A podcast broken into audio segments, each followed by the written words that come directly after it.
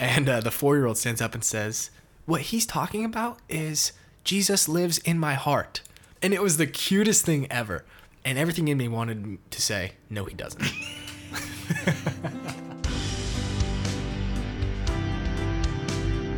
This is Warrior Podcast, changing the world by introducing warriors to the warrior god.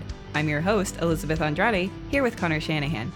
So, when my husband and I first got married, we were not living in America. We were living in another country. And he was working. So, a lot of the times I had to try and survive on my own, speaking a, a foreign language. And I could not even begin to express myself in the way that I could in English. Mm. For example, like I would want to explain the depth of what I was feeling or the depth of what I had experienced, and I just couldn't because my vocabulary was not advanced enough. So I think about that and I think about trying to talk about God in another language that I barely spoke. And I feel like I can't even speak about God proficiently in English. So imagine that struggle. No, that makes total sense. That makes total. I can't even imagine the difficulty of with with how much you know work we've had to put into these conversations on the Trinity, on trying to accurately explain one divine nature, three distinct persons. That's difficult. Let alone trying to do that in a foreign country where some of the cues and words and languages and sentences have to be completely rearranged. Seems next to impossible. So, like, imagine those colloquial phrases that we have in English, such as, I don't know, accept Jesus into your heart, or hmm. something along those lines.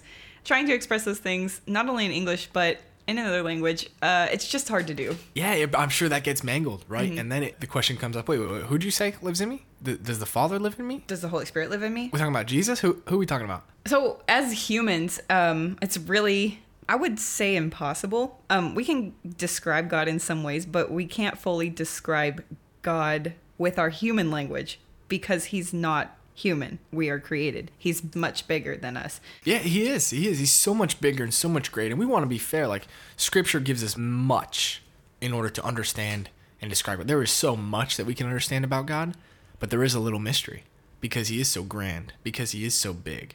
As we attempt to describe God, there's going to be some limitations, right, in our language. There's going to be some limitations in our understanding.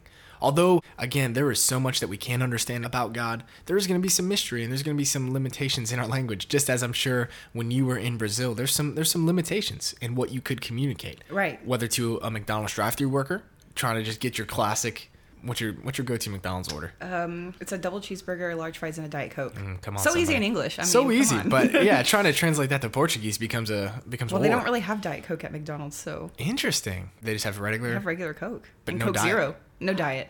You know what's something weird about me, Warrior? I this is gonna sound so strange. I only like Coke Zero. Really? Yeah, that's like that's my thing. If I go out, I don't drink soda all that much because my wife, my sweet wife, who's gonna be on this podcast talking about health and nutrition, So excited. is so passionate about health and nutrition. So I don't really drink soda all that much. But when I do, Coke Zero is my thing. Well, you'd like Brazil then because they have a lot of Coke Zero. I could fit in Yeah, when we go down there. in, I'll yeah. fit in just fine. That's good. That's good to know. In that culture, though, as you said, it's difficult to. There's a language barrier there, and in some sense, again, we don't want to paint the picture that we can't understand God or that we can't speak about the truth as our purpose in life himself. is to know God. facts. That is our whole purpose in life. And we can know God, and there's so much that we can do to describe Him and worship Him and render the necessary and proper honor and praise that His name is due. But there is also just a, a bit of mystery. I, I think that's fair. Limita- I don't know if limitation, but like, for example, I could communicate in Portuguese. I can Mm-hmm. communicate in Portuguese, but I don't know all the words. Right. I don't speak it proficiently enough to be an expert. Right. That's a really good way to put it. And how many times, Elizabeth, just you and me in this conversation over the past several weeks on the Trinity, have we felt that exact way? Like we just don't have the words to describe what we're trying to communicate. Yeah, and I think that's the point. that's the whole point and that's where we're trying to get at in this conversation is to look at this this common idea that we think is although a colloquial Colloquial. That's a good phrase. Although a commonly expressed saying we think is a bit maybe misleading and we think is it might be a bit not the most helpful way to approach this conversation. And so let me introduce this statement by giving a short story. Just the other week me and uh, and my wife and her family my in-laws were watching a, a church service from home. We were watching the live stream of this church service. Watching with us were, were two young girls that my wife and her mom nanny pretty much full time And the two girls are, two and four, and so they are dancing around to the worship music. They are trying their best to uh, to track and to follow along and to understand all the elements of this worship service that's going on. And there was the cutest moment at one point during the worship service. One of the the pastors stood up at this church and, and was giving an introduction to the sermon. And uh, the four year old stands up and says, What he's talking about is Jesus lives in my heart. And it was the cutest thing ever. And everything in me wanted to say, No, he doesn't. but that would break her heart, right? It would break her heart. and I loved her desire to see uh, to see what is happening in that worship service, and her passion to try to communicate that to us was beautiful. It really was. But this is this is the topic that we're trying to tackle in this episode: the idea of indwelling. and what is indwelling? That's the question. We're gonna have to define that We're one. gonna have to define that. Indwelling is the idea that God is permanently present in you. Like, in other words, he's living in me. Yeah, that he's permanently present, that he's living in you. And, um, you know, as we've tried to talk about the Trinity, as we've tried to paint this picture of our one God, our one divine essence, one divine nature, eternally existing in three distinct persons, we've tried a little bit to parse out the roles of the persons of the Godhead. We've tried to say that all things happen from the Father, they flow through the Son, and they happen by the power of the Holy Spirit. We've said that the Father initiates and creates, that the Son accomplishes our salvation, and that the, the Spirit of God applies that salvation to us and also sanctifies us, also points us to the Son, to Jesus Christ. And and so the question kind of naturally arises there, and especially as we consider these colloquial phrases, these commonly used phrases, if we're going to look at the persons of the Godhead, and if we're going to consider this idea of indwelling, who lives in us? Is it the Son? The Holy Spirit? Jesus? Yeah, is it is it the Spirit? Is it is it the Son? And in order to answer this question accurately, obviously we want to be rooted in Scripture in all that we do. Okay, so parts of my life, I've heard, you know, Jesus comes into your heart, he lives in your heart. And then I've also heard in other parts of my life that no, it's the Spirit, the Holy Spirit lives in you after you receive salvation. Right. So what is it? That's a great question. And it's kind of a complicated answer. I don't think it's as easy, cut and dry as maybe we've been told our whole lives. So the idea that we're getting at here is indwelling, okay? And indwelling is essentially the idea that God is permanently present in us, that God lives in us. And certainly this is an idea that we see in scripture. In order to understand this, obviously we want to be rooted in scripture in all that we do. So our kind of short text for the day, we're going to look at one verse and we're going to try to understand this idea of indwelling. What does it mean for God to live in us? Can we narrow it down to one person in the Godhead who lives in us? What does that mean for us? And what does that mean, period? And so our text for the day for this episode is going to be 1 Corinthians chapter 3, verse 16. Would you mind reading that for us, Elizabeth? Sure. Don't you know that you yourselves are God's temple and that God's Spirit lives in you? Hmm. So there's a lot going on there. Let's take just a little bit of time to unpack what's happening in this verse in order to paint the picture of how we are to rightly understand this idea of indwelling and how we are to understand what it is to say that God lives in you. So in this verse, the apostle Paul, the author of this verse, refers to us as the temple. Right, and that's something you, that's a colloquial phrase we always hear. Correct. We are the temple. But um, you know, this year I've been reading through the scripture and in the Old Testament we see the temple as a theme throughout scripture. So something tells me that being God's temple means a little bit more or something different than maybe we've understood. Yeah, it's, it's very specific. To your point, it's a very specific reference that the Apostle Paul is uh, driving at here. So, the temple in the life of Israel, okay, so in the Old Testament, God had committed to dwell with and live with and work among the people of Israel in order to use them as his people to bless the world.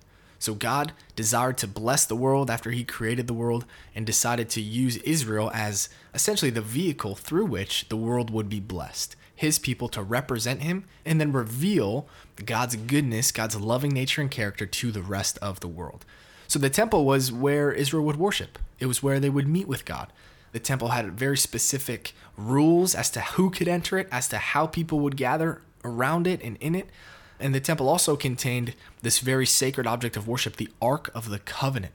This very significant, essentially a box, but more than that, more significant than simply a box, uh, that the Israelites believed contained God's very presence. So the Ark of the Covenant would reside in the temple, and the Ark and the temple itself played a very significant role in Israel's worship and how they would worship God because they believed that God lived in the temple. They believed that God lived in the ark.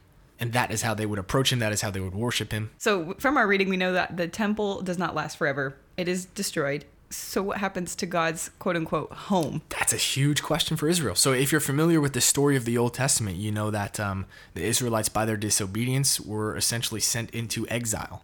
And uh, as that happened, their homeland was destroyed, and the temple itself, and the along with the Ark of the Covenant, were destroyed. And so Israel is left in exile in a foreign land, being held captive by a foreign nation, uh, with the assumption that God could only meet with them in their land, that God could only meet with them in Israel, that God could only meet with them through the temple. And so, one of the major points, if not the major point of the book of Ezekiel, is the prophet Ezekiel has this vision of God in his temple reuniting with his people in a foreign land to illustrate the theological point that God cannot be limited to any place or time, that God is above place and time. God is able to work and to minister and to reveal himself anywhere, any place, in any time. God was never limited to the temple or to the Ark of the Covenant. Rather, in the life of Israel, God had chosen to do a special ministry or a special work among his people in order to reveal himself at that time. Does that make sense? Yeah, that makes sense. So then the temple's destroyed and the Israelites are in exile, but God still chooses to reveal himself once again to his people. God chooses to appear to his people, to rescue his people, to promise redemption to his people as he meets them in the wilderness, outside of the country, outside of the temple, outside of the Ark of the Covenant. So, how does that apply to ourselves today with the verse we just read? That's the question. So, in our verse, then, the Apostle Paul equates us as the new temple of the Holy Spirit, the new temple of God. So in the Old Testament, God had had desired to bless the world to reveal his loving nature and character to the nations, and his intention was to use Israel as the means to do that. In the New Testament, God still wants to bless the world. God still wants to reveal his loving nature and character to the world, and the church is now the means through which Christ is revealed to the world by the power of the Holy Spirit. Does that make sense? Yes. So, in that sense, we are the temple. We, as the church, we, as Christians, as followers of Jesus Christ, are the temple. So then, if we are God's temple, we see language like this. We and we should expect, if we are God's temple, to see language like this, as Paul writes in 1 Corinthians 3, that you are God's temple and the Spirit of God lives in you. So just as the temple for the Israelites played a significant a massively significant role in their worship. They believe that God lived in the temple, that they would meet with God in the temple, commune with God in the temple, and uh, that God would reveal himself to them through the temple and in the temple. Now, if we are to rightly understand the role of the temple, we, we would be in a better position to rightly understand what it means for God to live in us. Okay? So, just as God in the Old Testament was not confined to the temple, was not restricted to the temple, was able to work in any space and time, however he decided to do so, yet he did a special work, a special ministry. He revealed himself in a special way in the temple for the Israelites. In the same way, stay with me now. When we say that God lives in us, you have to affirm yes, God lives in us in some sense, because that's what the scripture says. However, if you ask the more specific question, what does it mean for God to live in us? We would understand rightly if we understand the temple that what that most specifically means, what that biblically means, is that God is doing a special work in our lives. God is doing a special ministry in us, that God is revealing himself in us and through us in a special way. He's not just sitting in our hearts, vacuuming, cooking dinner, Exactly. watching TV on the couch. Exactly. It, it might seem silly, but that's my response when people say, Well, Jesus lives in my heart. Tell me where, friend. Does he live in your pancreas? Does he live in your left Ventriloqual? ventriloqual, right? Does he live in your aorta? Like where where does God does not physically live in your heart. And that could be crushing to some people. If that's all you've been told is Jesus lives in my heart. We want to lovingly affirm that yes, God lives in you. Yes, God cares for you. But the truth of you being a temple, the truth of God living in you is so much bigger than Jesus just hanging out in your heart. It's that God, the Father, through the Son, and by the power of the Holy Spirit, is doing a special ministry in your life, is working specially in your life. That sounds so much more purposeful than Jesus just hanging out watching TV. It is. It is so much more purposeful, and, and it might sound like a like a silly distinction, but I think it's significant. I think uh, we don't enjoy saying things about God that don't carry meaning or that don't carry substance. And if we just flippantly say God lives in me, Jesus lives in me, the Spirit lives in me, I'm, I want to ask what that means. I want to understand what that means. And so, indwelling then is is a powerful and particular ministry in which the Spirit of God is sanctifying us, in which He's ministering to us, in which He is writing the law on our hearts. And what As- does that mean? as scripture says, yeah, it certainly doesn't mean physically writing the law on our hearts, right? We're not going to die and have our chest cut open and see like actual Hebrew written all over it. That'd be pretty cool, but uh, it's just not going to work like that. Rather, this this metaphorical internalizing the heart within us, so that by our nature we might live out the law, we might live out the Word of God. So this temple language that we see then in 1 Corinthians is the Spirit of God preparing us for glory the Spirit of God preparing us to live in our eternal paradise with Him forever as we dwell with God forever. As we will be, as the church, as the unified collective of God's people, we will dwell with God forever as we were meant to from the very beginning. So, hopefully, what's clear here is that all human language, all of our language that we're using is simply trying to ascribe actions to a divine being, which is difficult. And we're specifically trying to, to ascribe actions to a divine being who's entering into a covenant relationship with us. That is scandalous and mysterious and beautiful. And so, while phrases like God lives in your heart is helpful, I think it, it might be, I think it is undoubtedly more significant to understand our role as the temple, that God is doing a special ministry in us, that He is doing a special work in our lives, that He is dwelling with us in a unique and special way but he's not limited to us. He's not limited to our being. This, I do not have a monopoly on the Holy Spirit living inside of me.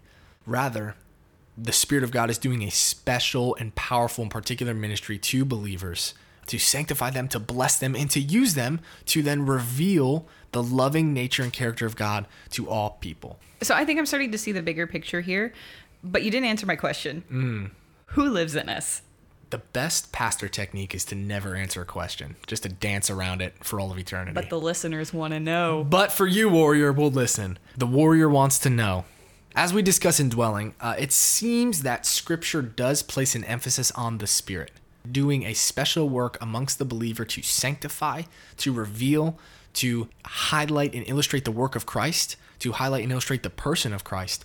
So it seems as if if it would be most accurate to say that the Holy Spirit lives in you. I think that's fair, and I think that's what we see here in 1 Corinthians 3. We certainly don't want to, again, we, we don't want to discount the role of the Father and the Son and the Spirit as one God, revealing himself to us and doing a special ministry among us, using us to display their loving nature and character to the world. But it does seem like Scripture does place an emphasis on the Spirit indwelling, sanctifying, doing a special work in the life of the believer so that we might be used for God's glory. Kind of sounds like this is a maybe a continuation of the Trinity. So in other words, things happen by the power of the Holy Spirit. The Holy Spirit works in our lives um, to sanctify us, and just like Jesus is the high priest, so when we pray, Jesus is the high priest who intercedes through us. So it happens through the Son. That's incredibly well said. That from the Father and and through the Son and by the power of the Holy Spirit, we are God's temple to reveal his nature and character to the world.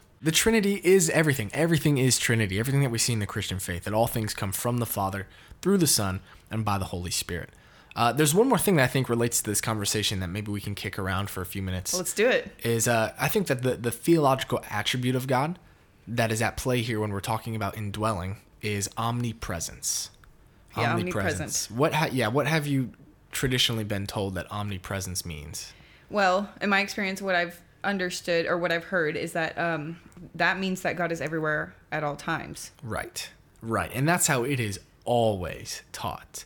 And I don't want to discount that. I think that there is truth in that, but again, I think the question might be what does that mean? Right. What does that most specifically mean? Does that mean we can just reach out and catch God in our hands? Yeah, it might sound silly, but I think often when this doctrine is taught to say that God is present everywhere, we can maybe even subconsciously understand God to be a gas, gaseous substance He's gas. floating. Sorry, Lord, Gas? forgive us for heresy. Uh, that he is just floating through the air, and that we could reach out and capture some of him. And certainly that's not true. So, might I suggest a more specific definition, perhaps, of omnipresence that God is able to accomplish his will in any place, space, or time? Now, certainly we see an emphasis on God's presence throughout Scripture. And so I think of David crying out in Psalm 139, maybe fact check me on that one, warrior, where he says, God, where can I go from your presence? I cannot escape your presence. That God is able to accomplish his will in any space, place, and time. And that God is, it seems to always be present to David because God is always working around him. I think of uh, Jesus in Matthew, where Jesus promises to be present where two or more are gathered in his name.